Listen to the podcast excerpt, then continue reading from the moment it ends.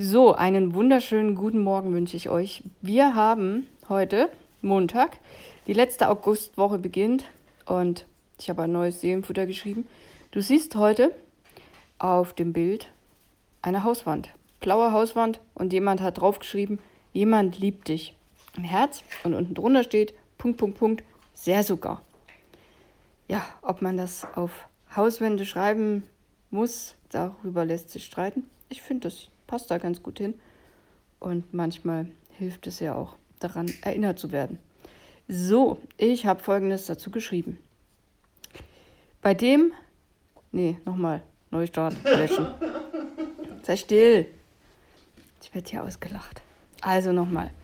Bei allem, was dich beschäftigt und niederdrückt, denk daran, es gibt da draußen jemanden, der dich liebt.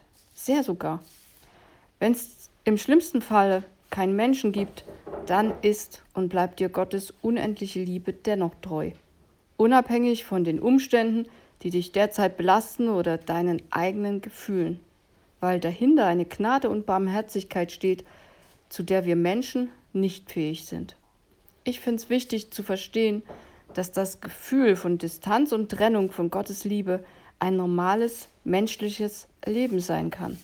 Menschen durchlaufen verschiedene Phasen des Glaubens und Zweifelns, in denen sie sich nicht immer von Gottes Liebe umarmt fühlen.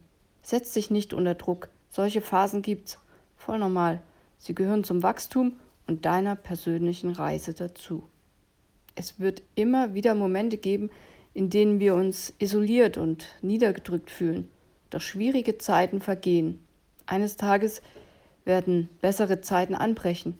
Inmitten von Herausforderungen ist es wichtig, daran zu denken, dass Veränderungen unausweichlich sind und dass es immer Chancen gibt, sich zu erholen, zu wachsen und sich besser zu fühlen. Vergiss das nicht. Hab Geduld und schau nach vorn. Und ich habe noch Psalm 34 rausgesucht, Vers 19. Da steht, der Herr ist nahe denen, die zerbrochenen Herzens sind und hilft denen, die ein zerschlagenes Gemüt haben. Ja, also, wenn du gerade schlimme Zeiten erlebst, wo du dich ziemlich alleine fühlst, dann vergiss nicht, dass das irgendwann enden wird. Dauert zwar manchmal ewig, aber ich glaube, irgendwann gibt es wieder bessere Zeiten und wir müssen durchhalten. Und vielleicht hilft dir diese Erinnerung heute im Seelenfutter dabei. Und ja, schenkt dir ein bisschen Hoffnung. Das würde mich sehr freuen. Ich bin morgen wieder da. Und dann gucken wir mal, was mir morgen wieder so einfällt. Bis dahin, mach's gut. Tschüss.